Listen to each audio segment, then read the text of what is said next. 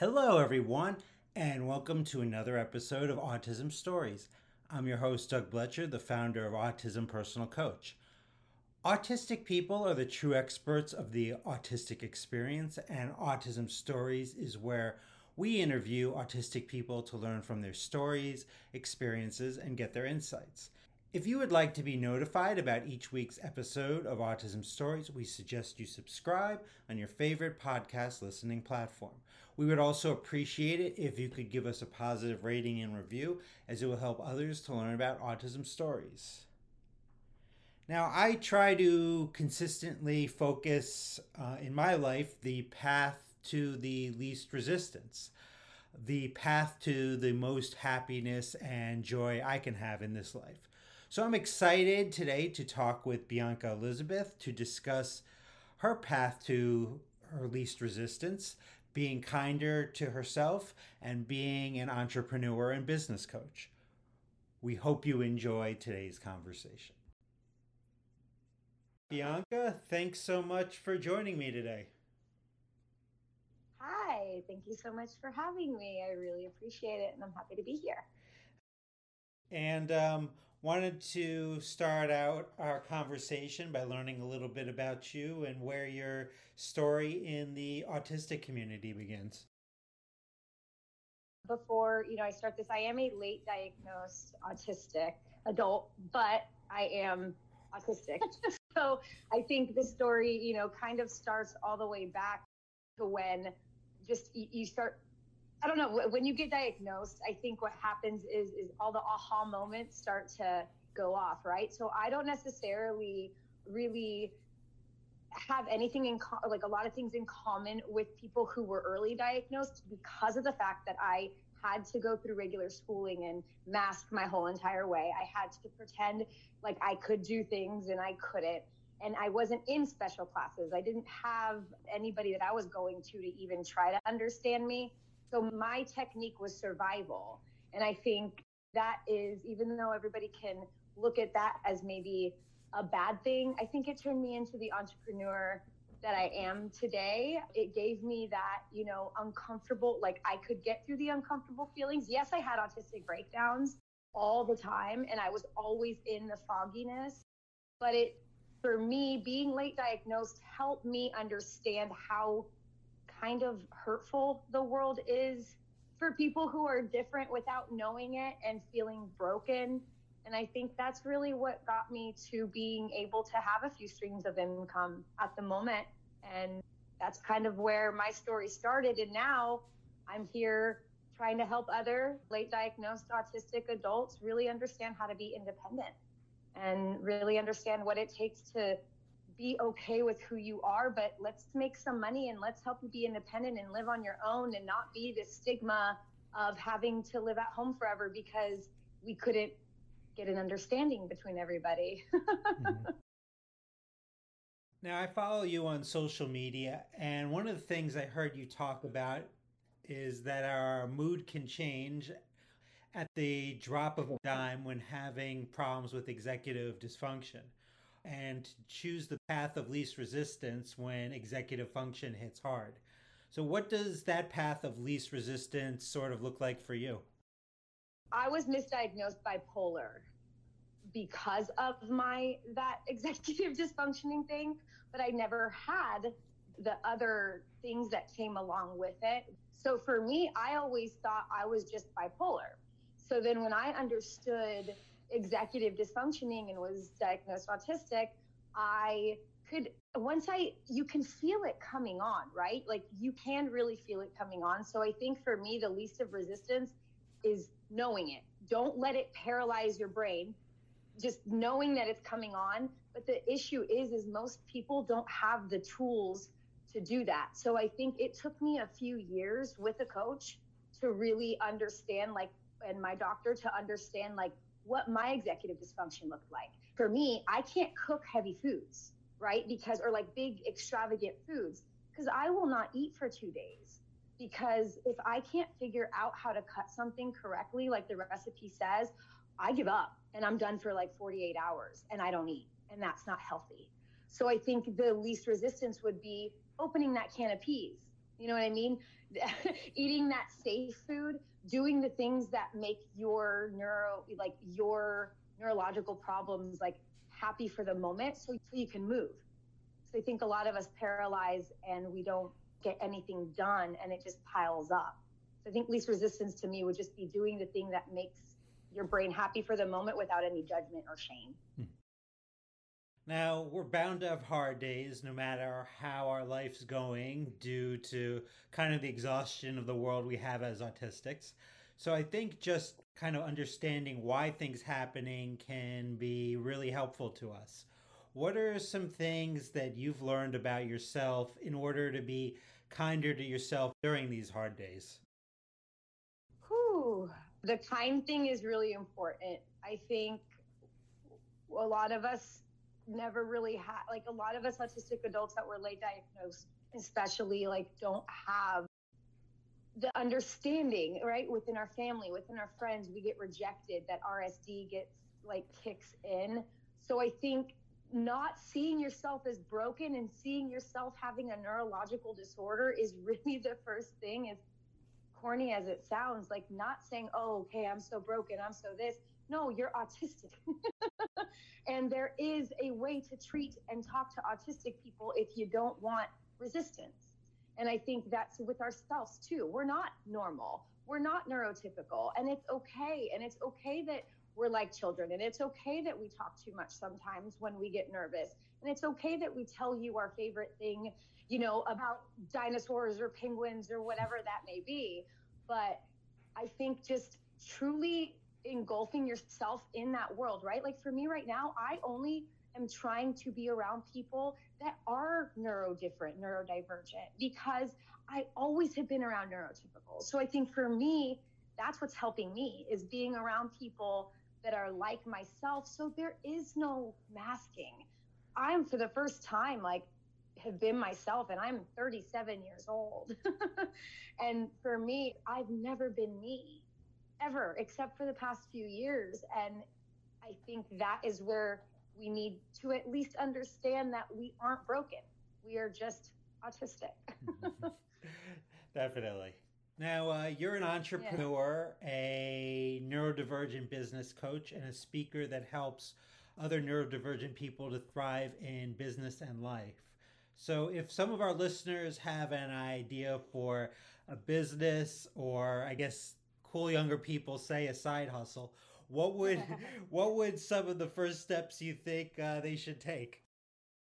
So the first thing is differentiating a hobby and a special interest into something that could actually get monetized. So I think that's where we get lost, especially so over like I think the statistic is like really vague between 50 and 70% of autistic people have ADHD. So that's a lot.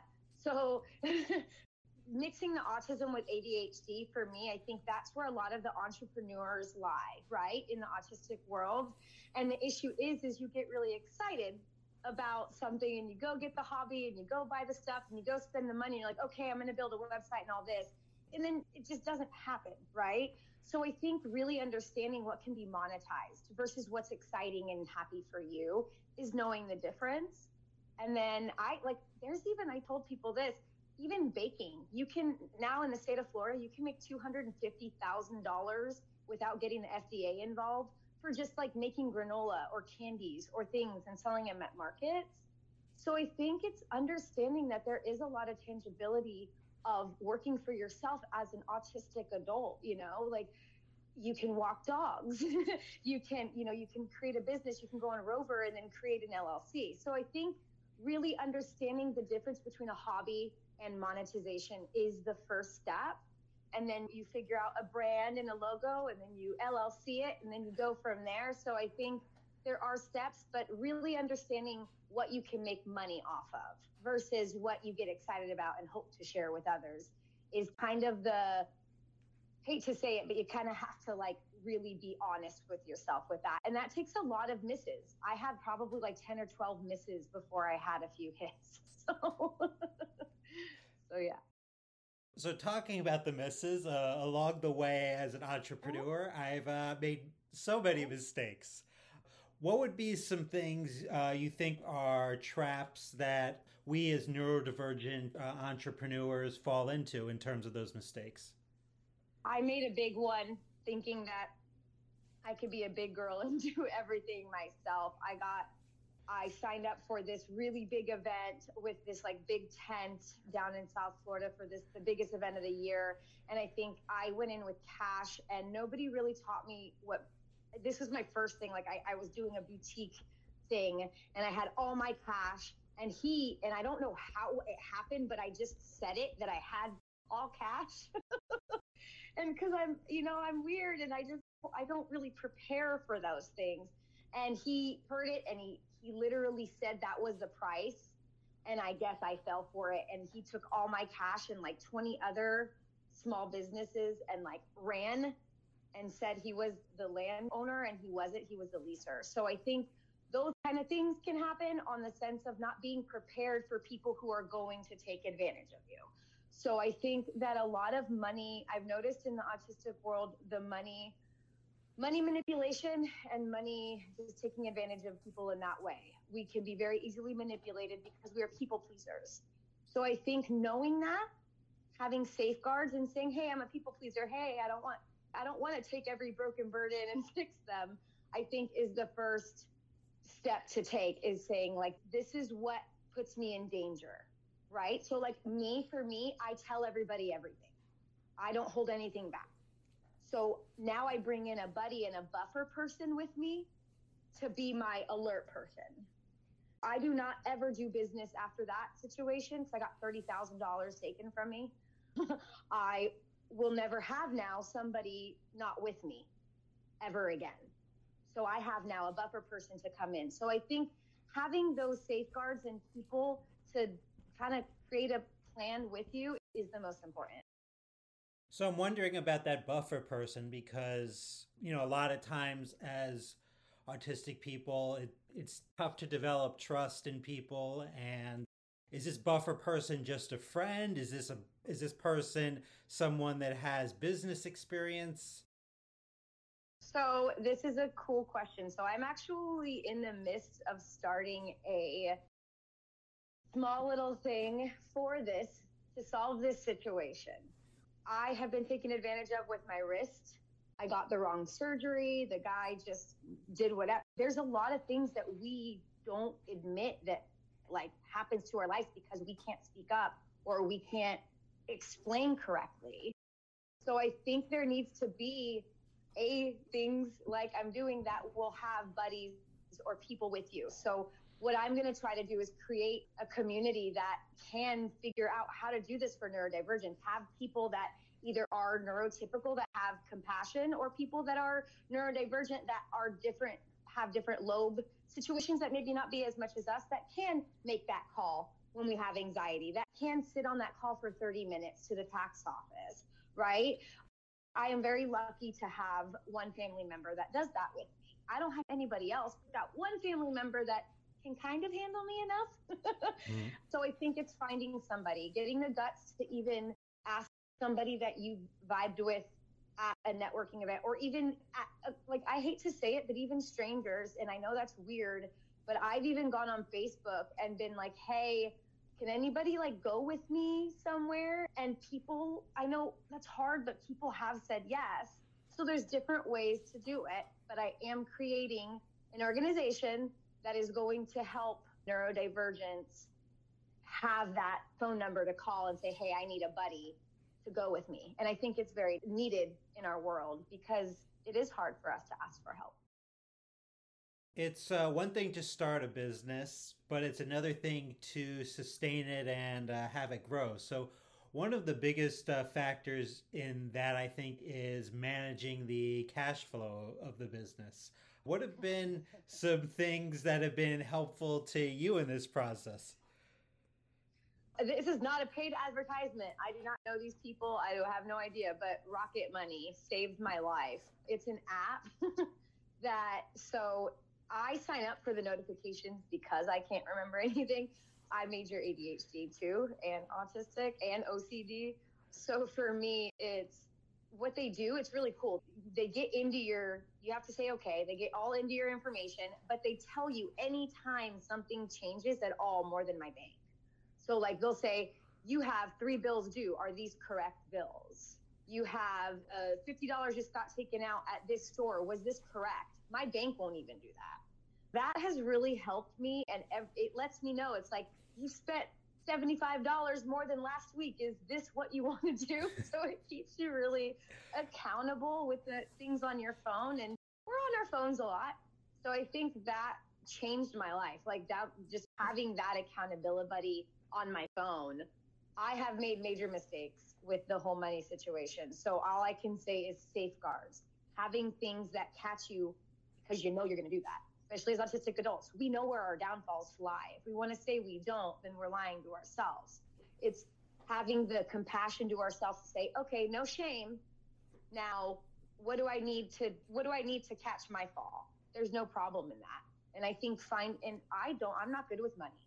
So I hire an accountant, a really amazing accountant that I found, you know, through asking on Facebook and things like that, who helps me and he's a financial advisor too so he so i found people i found a community that can help me. And i think they know i'm autistic. They know that sometimes i miss payments. They know all of this stuff. So they have compassion for me. And i think being really honest with who you're working with and say hey i'm different. This is where i succeed. This is where i don't this is where i kind of have my downfalls is really important. And it is hard but i think just working on it every day can kind of help you and uh, hmm. Bianca, um, how can our listeners learn uh, more about you beyond this interview? They can either go to, so right now I am a, my coaching website is in progress because I'm following my own rules and I'm really niching down everything. So right now on Instagram, it's Bianca Elizabeth I am. And then I am a photographer. That's what I went to school for that's what I've been doing since I was a wee little tyke, and that is I am Bianca Elizabeth. So it's flipped. So those are the two things that you can you can find me at right now. I will be working on my actual coaching website because I have been having to switch because I've had a lot of autistic people coming to me wanting to be diagnosed with ADHD or ADHD people coming to me not knowing how to be diagnosed for autism. So right now I've been really getting a lot of clients wanting to know how the process works. So now I'm kind of using my coaching to help people either figure out where they lie on the spectrum or where they don't lie on the spectrum. And I think that's really important because it's not fair to not know what's going on with you. So. Well, uh, I really enjoyed our conversation, and I'll continue to uh, follow you on uh, social media. So, uh, thanks so much for today. Thank you so much, Doug. Have a great day. Thanks so much to Bianca for the conversation. To learn more about Bianca, please check out the link in the podcast description of this episode. Here at Autism Personal Coach, our clients are the experts, our coaches are the guides. The majority of supports for autistics are not helpful. They try to fix us, not support us. That's why so many are confused when we say our clients are the experts, experts of their lived experience. Our clients are the experts for what has worked for them and about the things they need and want in their lives. Our coaches first listen to the clients and then ask them thoughtful questions to guide them, offer resources, and strategize with our clients so they can get what they need to thrive. Would you want a guide in your life to coach you to get the things you desire? If so, then visit autismpersonalcoach.com for more information. I hope you enjoyed this episode of Autism Stories. And if you did, if you could tell a friend, foe, or anyone you know about it so they could have the same enjoyable and educational experience as you when listening to Autism Stories, be very much appreciated. Until next time, I'm Doug Blecher of Autism Personal Coach. Talk to you then.